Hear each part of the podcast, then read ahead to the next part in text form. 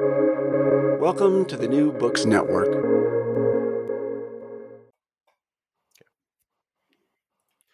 Good afternoon. My name is Brian Topher, Principal Architect of Topher Architecture, and you are listening to New Books Architecture, a podcast channel on the New Books Network dedicated to architecture and its publications. If you have any suggestions on authors who you would love to hear me speak with next, feel free to send me an email at btopher at topherarchitecture.com. Today's guests are Brendan Kilpatrick and Manisha Patel to talk about their book, Estate Regeneration Learning from the Past, Housing Communities of the Future.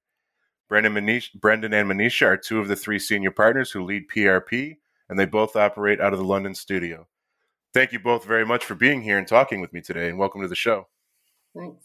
Thanks, Brian. so, before we begin, can you both tell the audiences a little bit about yourselves and your firm? Manisha? So I'm Manisha Patel. Um, I'm an architect and a urban designer. Um, I suppose I specialise in um, regeneration, but regeneration, I suppose, has um, morphed into very much mixed use developments, which um, includes all forms of tenure, but um, which means that low income housing, private housing, all the kind of intermediates that are there between them and um, incorporating um, non housing like shops, facilities, community facilities, and uh, so on. Brendan? Um, so, my name's Brendan Kilpatrick. I'm an architect, um, and I uh, I studied architecture at, uh, at, Liverpool, and I came to London in the late '80s, and I ended up working for a practice that was doing uh, principally uh, housing for um, housing associations, which uh, were relatively new at that time. And um, as luck would have it, the, recession of the early 90s came along. Um, and we were relatively untouched because housing associations could carry on building government uh, funded housing, and the grant for housing then was quite significant. So I found myself doing um, something which I uh, have to admit I didn't really leave college. You know, waving a big flag to bring social housing to the masses. But that's uh, that's what I ended up doing, and um, after about six years or so of working for a relatively small practice, I joined PRP, which I guess was pretty well known for having uh, done housing at that stage, and um, had been going for as long as I had been on the planet at that time. Um, so we I joined there in 1995. Manish actually joined uh, six months after me, more or less in the same year. Um, more or less fresh out of college, but she had a, bit, a wee bit of experience under her belt. And her and I began sort of building up the um, the team in London, I guess, to the point where we're at now. Um, and we're we're doing more than just social housing now because it's a broad church housing. And of course, the world of housing has changed in, in the UK, uh, and every architect worth his salt wants a part of it because it's no longer unfashionable. It's very fashionable, and uh, right at the minute, it's it's one of the few things which is uh, relatively unaffected by um, the pandemic because there's an underlying shortage of housing, particularly affordable housing. Absolutely, and so you kind of mentioned we'll try to dive right into. It. You mentioned sort of the stigma of low income housing Mm-hmm. And so, of course, it's tough to summarize an entire book or field into a quick explanation, but could you walk us through a little bit the idea of estate regeneration? I know personally, when I read it, I first thought of what you addressed that it's not the mm-hmm. idea of displacing a bunch of angry tenants out of a slum or shanty town. Yeah, uh, that's quite an emotive subject, and in the last few years, it's become particularly um, a, a, bone of contention because there are, there are organisations uh, in the UK who want to preserve council housing. Um, and that's got a, a, lot of aspects to it. Um, councils used to sell off their their, their stock um, at a relatively low income or, or, price for developers to make hay and make all the profits um, on on schemes which people thought should have been retained by local authorities, etc. That's stopped now, but um, I think I guess going coming back to the issue of stigma when when we were researching the book, did remind us of the just the, the extent of that stigma that existed around and still does to an extent around um, estates across the UK, um, and that's to to do with um, the deprivation levels that have uh, that have come up. um, in recent years, which again is associated with a lack of government funding to maintain or, or uh, the you know the sheer cost of uh, maintaining estates which were built in the 1960s from uh, new forms of construction which were uh, untested and untried. Um, but I suppose, Brendan, there was also um, the fact that um, stigma, as in which income group you you come from, um, the scale of the housing, and uh, it meant that it had the impact on schools, health facilities. Um, it had a, a, stigma on everyday life, basically. Um, so everything that surrounded these estates, for instance, would um, always be a lower offer than if you were living in a an area which was um, could actually be you know 10 minutes down the road and you would be in a completely different affluent world and we can see this in in many cities not just in in London and Manchester and around the UK but you you can see that in um, my tour of the states where you can see different income groups living next to each other effectively. Um, and, and that does have an effect on uh, generally society. And the, we had the opportunity um, with that change of people ha- buying their own homes, you ended up having naturally mixed tenure um, estates, which when sold on, uh, some of them were actually in really high value areas. And they were able to be regenerated um, to create that balance. So you were able to bring in, increase your affordable housing, your low cost housing, but really maximize developments where you could bring in um, private housing into areas where there was too much low cost housing. So you were almost mixing up communities rather so that it benefited things like schooling and healthcare and facilities and it attracted a lot more business and um, and and then generally has a knock-on effect right the way through society. Great. Uh, uh, thank you very much for that. And before we kind of go into my next question you had mentioned a few times this idea of tenure i was wondering if maybe you could elaborate on that a little bit at least for me personally and then maybe some of our listeners so tenure, when we mean tenure, um, it's uh, a name so that we are looking at private housing. So you're you're buying your own home. To um, you are renting your home from a housing provider, which I suppose is the equivalent of low income housing in the US. I see. Okay. And public Great. housing, so it, it it's mixing the two together in areas and seeing where you get the balance. And and just to throw in another one in there, it's also housing.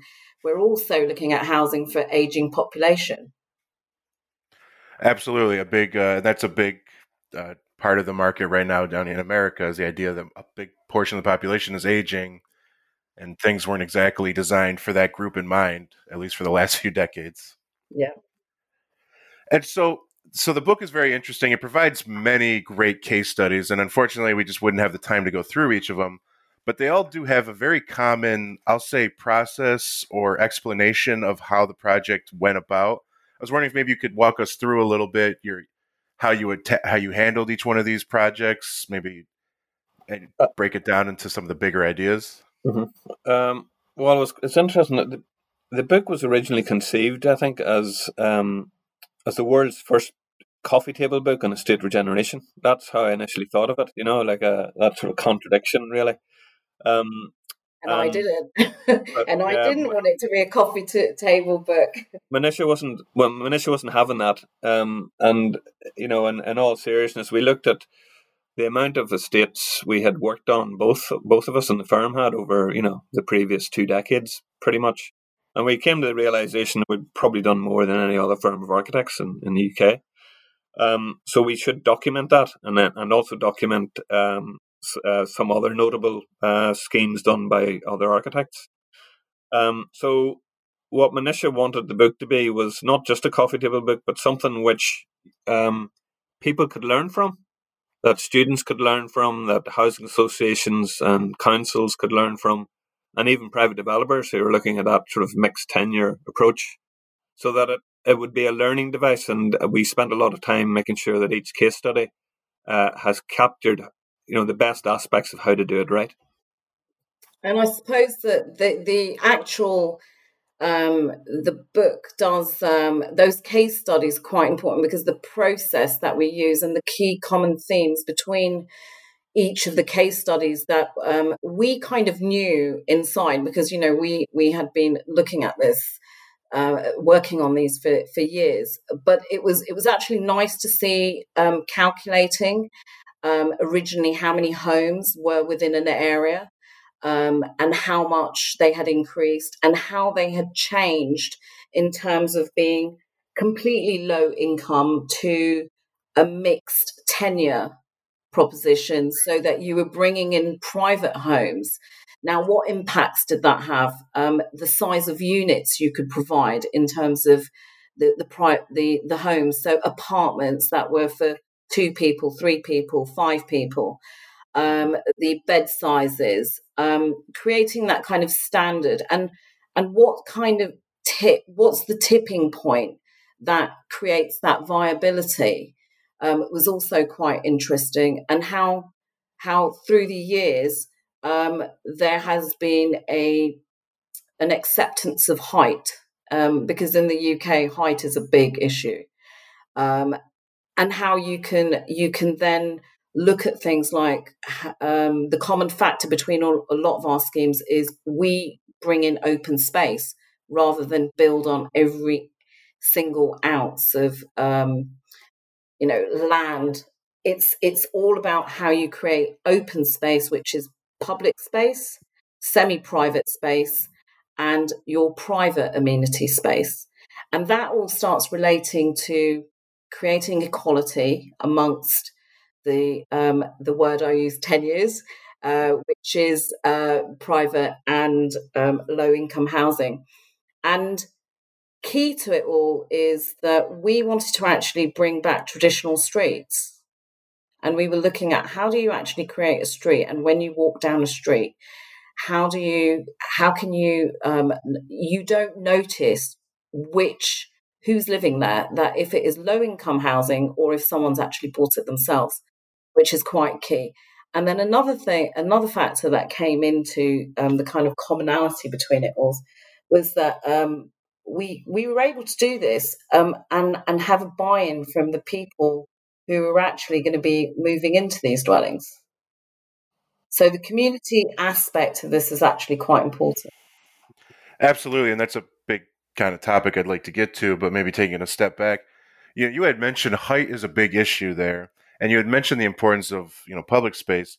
You know, obviously every project is unique, but one thing that at least I that kind of struck out to me is a lot of the estates start off as the the modernist tower in the park that uh, anyone in architecture school has read about why they didn't work and the problems with it. Mm-hmm. But then how they end up, it's night and day. And I'd hate to simplify it and say that the varying heights and the the changing of the space helped, but it does seem like, at least in my opinion, those two are big concepts. And I was wondering if you could kind of walk us through that even a little more. So in terms of, I always think of it as it's not the height that's the problem. It's it's actually the ground plane. Mm-hmm. It's it's what you do on the ground. It's is it active night and day?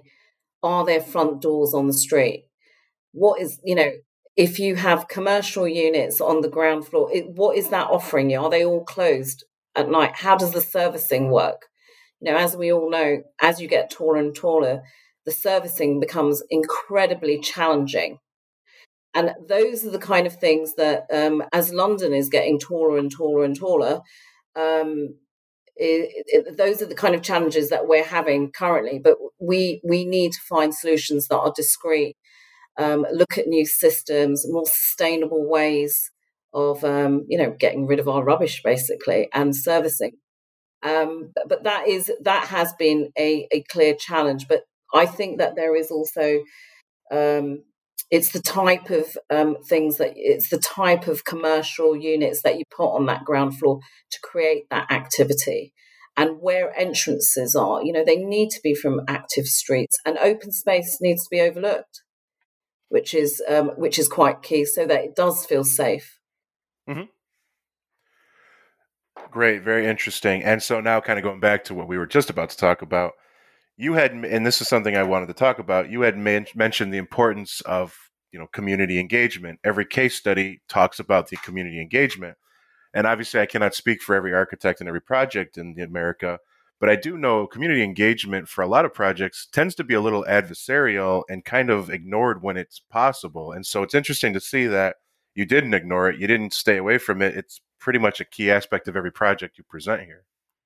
Yeah, definitely. Um, I think one of my when I, I went to Oxford Brookes University and it gave me a really good grounding. Um, I worked on my first estate regen um, while at college, and it was incredible because you know i actually re- learned at that early stage while studying is that if you can actually communicate with people um, the general public, you know, people who are not educated um, uh, within the design field, you can talk to anyone. You you have to be. I think every single architect needs to go to um, low income housing area and just talk to people. And it's about that communication. It's about communicating through your ideas, and um, and, it, and, it, leads into your space standards. Um, and you have to look at how work with them. And um, you know, we we have a number of community workshops, um, events that we will hold, exhibitions, but we're not telling people. We're asking them. There's a difference between telling people what you're going to be doing, how you're going to be designing.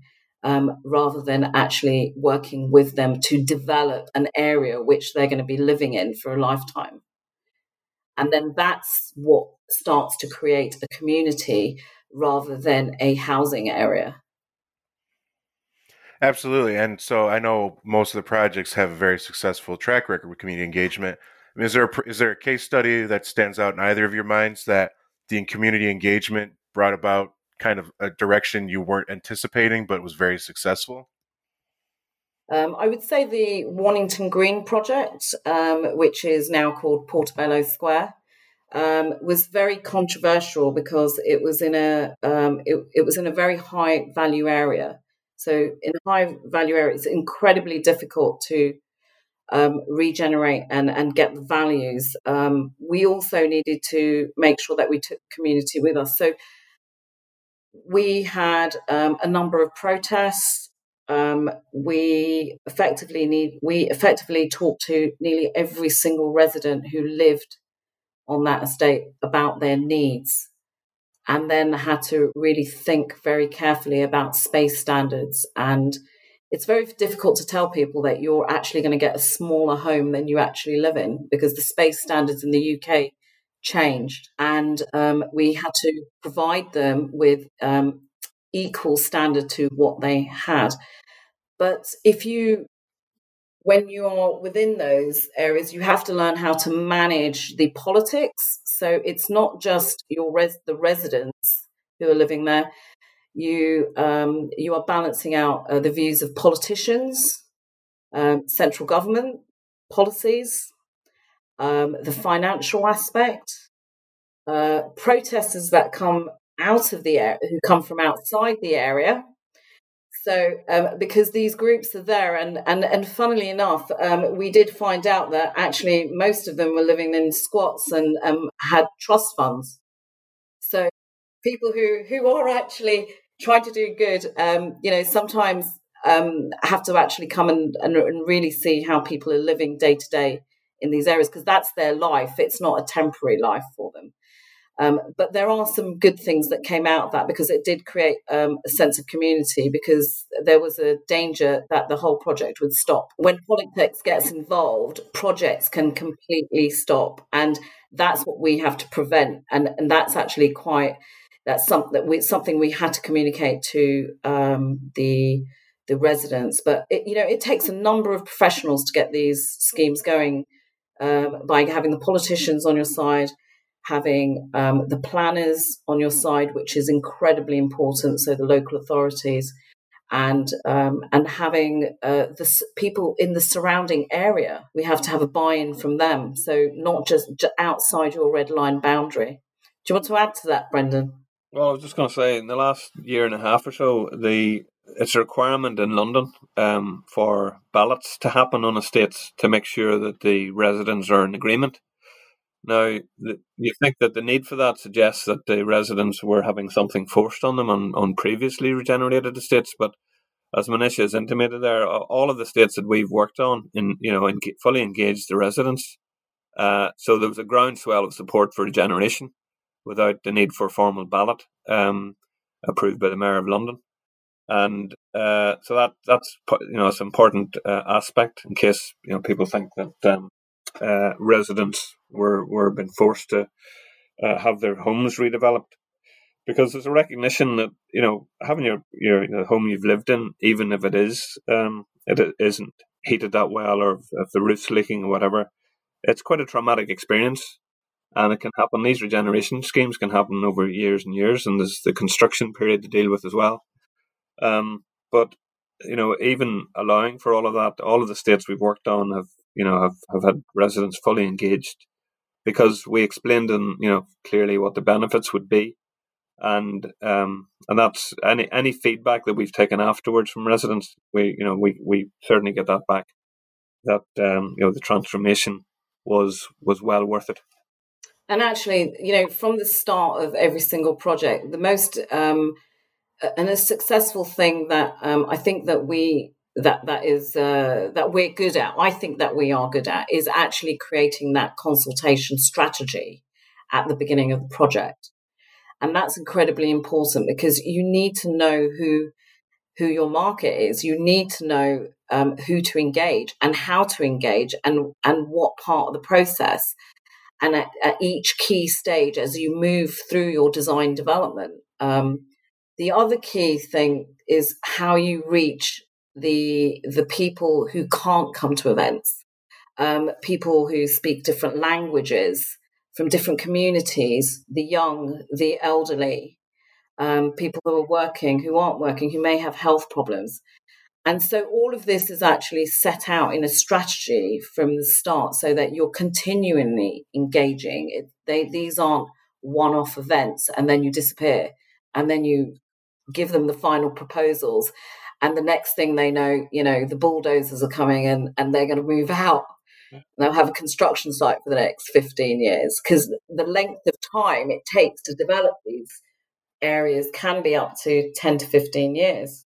We once worked on, a, on an estate where there were hard to reach residents who were, you know, weren't that keen to come out to the consultation event. So Manisha organised for a, um, a circus act on stilts to walk around the estate with a, with a megaphone to advertise the consultation event. But the problem was local kids got a bit of rope and were trying to trip him up. Oh, that was all right. well, that's very creative, and it, it's a question that came to me. You know, in the book, you had mentioned that you know, and you already talked about in this interview these are all very political projects, but you both already talked about the fact that they don't happen overnight. They could take years, and some of them taking over a decade. Mm-hmm. And administrations change, people's priorities and agendas change. I mean, I guess this is going to be a tough question to answer, but you know, how do you navigate that constantly changing political landscape, even though these projects don't happen fast enough? No, that is a good question. Um, Orchard Village is a, uh, an example of where there was a change of administration, and uh, all of a sudden there was a lot a lot less money for um, socially uh, funded housing, um, and there had to be a change of tack. I think that isn't that right, Manisha? Where um, there were more uh, or less affordable homes provi- uh, to be provided, and more private sale was introduced to that estate to try and you know cross fund the uh, the the affordable housing and yeah. provide more private money. Yeah, and there was a point where um, the government, uh, I think Labour came in and decided they were going to throw more money at social ha- um, low income housing. So we had to switch the uh, mix, um, which meant that that some that were going to be private needed to you were going to be increasing in terms of the low income housing. Now that has its benefits because you're the built the the scheme, the development is being built and it's continuing. But the downside is that you're not really looking at some of the social problems that could occur in the future. Um, one of the key things that we've looked at um, is the way that we get our permissions. So our building. So I, I think the equivalent would be your your building permissions.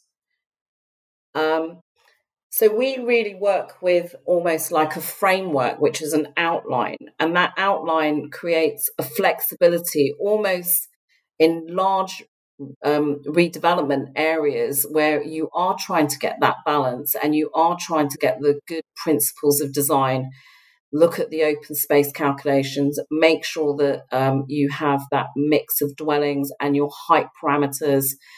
And and all of those ingredients which which become incredibly important to create that balanced community the outline actually enables that to happen through time but uh, and and happen and you are you are setting parameters rather than you are fully designing everything from the start. And then each phase moves on and then each phase could go through a political cycle but you know people know who the developers all know what's coming. So the developments are actually done in joint ventures between social housing providers so people who are running the low income housing and uh, the private sector and the funding starts moving around or there's less profit made you know if, things if, if if you know things get tough. So because the risk there's a risk on both sides. Th- thank you very interesting. And when we at the beginning of this, uh, Brendan, you had mentioned that it was not, you know, this kind of building typology maybe wasn't as exciting for a lot of people leaving school, but now a lot of people are doing their best to get into it. And it's interesting to hear that because I can't speak for every architect, but I know that's not exactly the mentality, you know, in the United States. You know, I was wondering, you know, obviously there's so many case studies. Is there one that you think, a project in particular, that maybe would be a very good example for maybe trying this process out in America? Um, well, the, the, in terms of the the architectural design of the project, how it looks, um, the one that strikes a chord with me is one which um, hasn't had a lot of publicity from PRP. Um, we never really put it in for uh, awards, for regeneration awards or housing awards, because I think because of the timing of it, it was um, it was a relatively small estate. It's in northwest London. It's called Apple Grove. In in the book, it, we called it Strongbridge Close when we were developing it. Um, but it's kind of uh, for me, it's got that it's got an American look about it. It's what uh, I think American social housing, which might have started in the fifties, should look like, and it would would stand the test of time, and uh, it would um, uh, be a really attractive um, area for people to live in.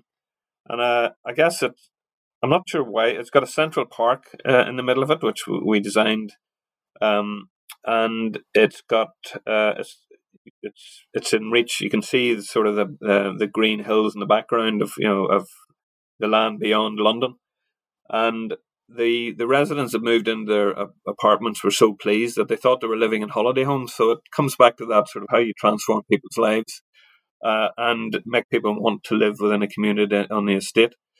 And when you compare it to what they were living in before, which is a 1970s, 1970s built uh, um, housing scheme, which was built of something called Resiform, which was a kind of plasticized cladding panel. Um, yeah, you can understand why they were over the moon when they moved into their new residences. So that, in terms of its appearance, and you know, it, it, it looked to me, it looks like it should be in America, not Northwest London. so looking at uh, you know looking at this master plan for Apple Grove, you know, and just like every other project, you know, this isn't just in the middle of a field. There seems to be a lot going on around it, and I'm guessing that's maybe you could talk about that a little more. Yeah, I think um, it's an important aspect of how we design um, our you know new new estate projects because um, we we believe very strongly that you should respond context. Um, and uh, if the context is Victorian or Georgian, as, as you know, the, the scheme that Manisha mentioned earlier, um, Portobello Square is very much a sort of a, a George, late Victorian Georgian or even Georgian feel, and we've we've re- recreated that in a modern way, and we we very often look at the historic street patterns to see if we can reinstate those. On Apple Grove, it was tricky because the that, that site was in the middle of a uh, basically a zone between three converging railway or underground lines, which historically had been a dumping ground for um, the railway companies. So a highly toxic piece of land surrounded by, you know, North London suburbia. So that the, it was difficult to respond to that context because we were always going to be building in a more dense way. Um, hence, we came up with the idea of a, a central green around which the, the, buildings were grouped, and that kind of might explain why it's it's it's kind of a bit different to a lot of the other estates because we we we do try to respond to the, the context, even if it's a you know an ultra modern context like our Maiden Lane project, which picks up on a very um, well, it's a Corbusian inspired estate that was designed in the late sixties and early seventies in Camden, um, just north of the centre of London, uh, and that picks up to those modernist themes. So it's it's got a white concrete architecture, and there isn't a brick uh, on the entire development. Um, whereas most of the other schemes in the book are very much uh, uh, brick clad and responding to context. Uh, because a lot of London is brick like that, and a lot of people's aspirations in the UK are to ha- have a, a house which has got a which is built out of brick, basically, because it's got a connotation that's going to be around for a long time. So, uh, but it, it's it's that context which is is a very important part of what we do, and we try and be true to that in every scheme we design. Absolutely. And a very interesting uh, history on that site in particular. Yeah. So, in the beginning, you know, you had mentioned, you know, obviously the world's been impacted by the pandemic going on. You know, construction was a little slow, certain project types have completely stopped. You had mentioned that this, however, has not. The need hasn't gone away. It probably never will go away. Mm-hmm. You know, but how? I guess the question is, obviously, it has to be impacted somehow. You know, how how has this estate regeneration been impacted by what's going on? There's a, yeah, uh, a Manisha's essay at the end of the book. Um, we were fortunate, I guess. The book was published. It was about to be published um, just as as the um, as the COVID nineteen wave was coming from Europe. So in the final editing of this, we were able to um, put a little hint about how we might need to address living within a, a pandemic, whether it's the current one or in future ones. And um, uh, began to address that, and we're Manisha, if you can just describe how we're beginning to address that, moving on from the book? Yeah, I think that um, one of the key things that we've always looked at is is how people live. So typologies has been really important. Technology, um, very much, you know, how human behavior is, and um, what's what's happened over the last you know nine months has um, has taught us a, a, new way of working, um, a new way of um, appreciating our surroundings, and um, and I've always we've we've always thought that you know healthcare, housing, um, technology has such a big part to play together. Um, you know, people are working from home a lot more. We have an aging population um, we do, you know, and, and, all of those things can actually come together in housing, especially when we're looking at larger scale housing. Um, so currently, we are looking at things like new typologies. So we are looking at multifamily, multifamily how, um, uh, housing, uh, multi generational. So how families live together, how you can support each other, how um, young, the elderly um, financially, when you have teenagers coming home, they can't actually afford to buy um, on their on their own. Um, how can the home actually be um, a number of things? And those things are actually now being um, designed into our schemes, and then how the how open space uh, works. We have also been looking at um, working with the healthcare um, providers and how technology that they use can actually be incorporated in the home. So we need to kind of embrace this. We need to embrace that technology, but it has to actually be linked to services that are provided. Um, that you know, like the healthcare system, um, and being able to be also linked to things like you know, you know when the bus is going to be coming in ten minutes. Um, but you also know that you're able to speak to the doctor or you know where your chemist is and you're able to have someone visit when um, when you need um, and then technology as in home working how that has actually we have to have the infrastructure in we have to think about our developments and the infrastructure from word go rather than retrofitting it. So what's happened in the past, things have actually been retrofitted rather than thinking um, that you know we need to future proof and we need to future proof the housing. Um, it's it's it tends to be people are looking more internal rather than looking at the infrastructure as well. But the infrastructure, definitely the investment in it um, is required. And now we are seeing a lot more larger developments within the UK really embracing this and uh, discussions about how you link in all of those aspects within housing um, to make it more successful for the future. Because I think that, you know, home working, especially the UK, I think, has taken to it um, a lot slower than anyone else, but it is going to be there. Um, and, you know, but I, I, I still believe that the office uh, will still be there as well because you need to have a balance. Otherwise, we won't have a we won't have the next generation of architects. And and, and you know, and I keep we we keep Brendan and I talk about this all the time. Um, you know, does the design process, you group working is so important. And that training aspect for the next generation, you know, how do they learn how to do a fee proposal?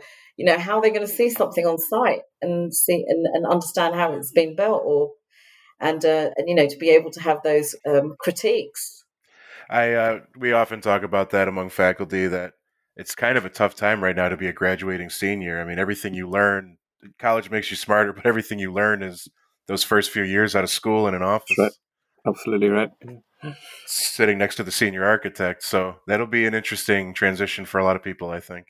Yeah. Um, I mean, I think I think it really is, and I think that whole aspect of um, how um, how communication how we are communicating as architects is really changing. And that changing factor is something that we've got to embrace because, um, you know, it, it opens up the world completely to be able to talk through ideas and to be able to share views across um, the world, really.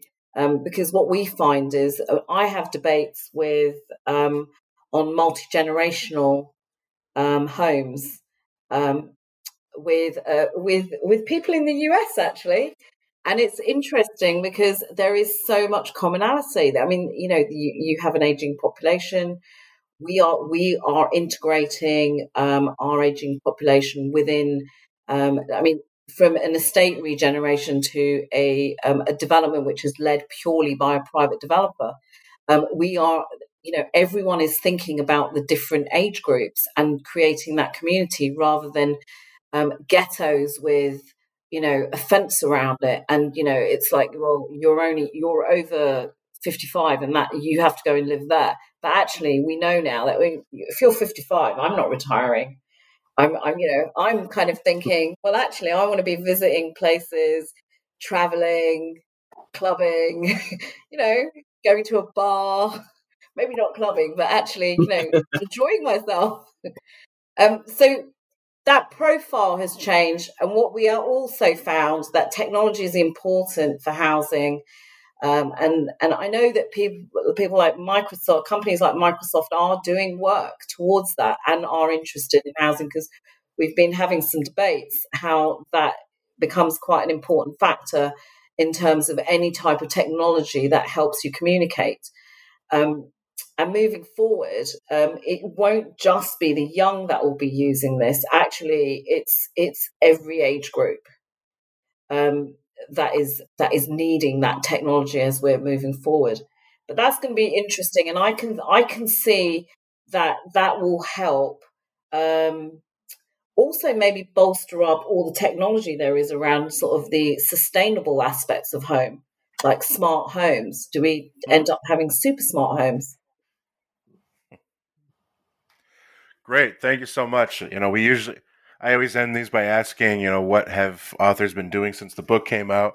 You hinted at quite a few things already in that, more in the realm of estate regeneration. But, you know, since the book has been out, you know, what else have you two been, you know, working on? Any plans for the future? Maybe a sequel to the book? Mm-hmm. Yeah, we've actually completed a, um, a, few more schemes that we we could add into this book um, since since it was published in the summer. Um, I think uh, I think what we what, we want to do is to, to take some of the ideas that we were we've learned from this and and to um, I guess put them into practice better. And you know, Manisha is hinting at where we might take that. I think one of the things that we've taken from the book um, and that we're we're trying to incorporate more in our work is the importance of open space. Um, because almost every successful project in, in, in this book, and particularly the you know the ones like Portobello Square and High Path, they have a, a central amenity space which gives people back something, um, but it also creates value, um, and it's it's so important. And uh, one of the things we've learned during uh, lockdown is the importance of uh, open space because there are many estates still left in London, and many of them don't even have balconies um, to you know to for apartments. So you've got families living for weeks on end, uh, cheek by jowl in a, in a small flat which isn't designed for everyone to be there twenty four seven, and they don't even have a balcony to step out onto or any usable public open space. And I think one of the things we want to do is to um, take that, move that one step further. Obviously, uh, every every new dwelling that we designed is designed with with a, a, a balcony and with access to um, decent communal amenities. Um, but uh, we I think we want to take that one step further by um, making sure that it's uh, it's accessible to all, uh, that it's it's designed to last, so it's it's, it's you know relatively um, low maintenance because uh, some of the some of the spaces of the estates that we've regenerated have failed because they they were either difficult to maintain or they weren't overlooked. So aspects of good design come into all of that. Um, and um, I think some of the uh, we're also doing multifamily schemes, which are learning from uh, some of the schemes that we went to visit in New York. So we're taking some of that learning back here where um, uh, you know good decent amenity sells people want to rent uh, spaces which have got uh, lovely sort of uh, courtyards or decks that, that can be accessible where they can entertain friends and, that, and that make you proud of where you live so that, that we can you know we're still learning i think and we want to expand those ideas i think. Yeah i suppose brendan that that whole aspect where you said um about those those places where you, you want to um, entertain or, or, you know bring your friends to that becomes quite important especially as um, the uh, cities in london are getting in uh, uk are getting denser. So they they are getting taller um, and so we need to look at some aspects um, of, of what, how we create those those taller buildings and and they become successful but i suppose it still comes down to one of the things which we are continuing to explore is still that interaction. I suppose where Brendan was talking about open space being important. At the moment, we're exploring that indoor outdoor living. So, what is it that is going to make flat living a the first choice? Because what the night, last nine months has taught us is that people want to have a back garden, their home, and have the ability to move around in space so that they can go from inside and outside when um, they're not able to move around. And obviously, in the UK, there was a lot more stricter rules in terms of movement and lockdown. Um, but that has really changed perceptions um, in the mind of how people want to live. And that could have a detrimental effect on our cities because we will get the what I would say the the white flight that you had in in in New York in America where you had people moving out of the cities um, who had who were affluent and they they uh, voted with their feet. They they basically moved and moved out to the suburbs where you um, had um, the cities left that created a lot of deprivation and you know then a lot of social problems. And and so I think as Paris is doing, you know, London is also looking at things like, um, you know, your 15 minute walkable neighborhood, because a lot of the cities are effect- effectively a series of neighborhoods. And I think that that's what we're going to be that's what we are looking at exploring a lot more is how do we create neighborhoods within our cities and what are the ingredients that we require for those walkable neighborhoods which is work live and play in the same area but along with that what we need to be careful of is that we actually have mixed communities and we don't create those ghettos so, so that's our next mission brian we're going to save our great cities yeah. Very great. And if you publish a book about it, reach out to me. We'll talk about it. it's a mission. It will happen.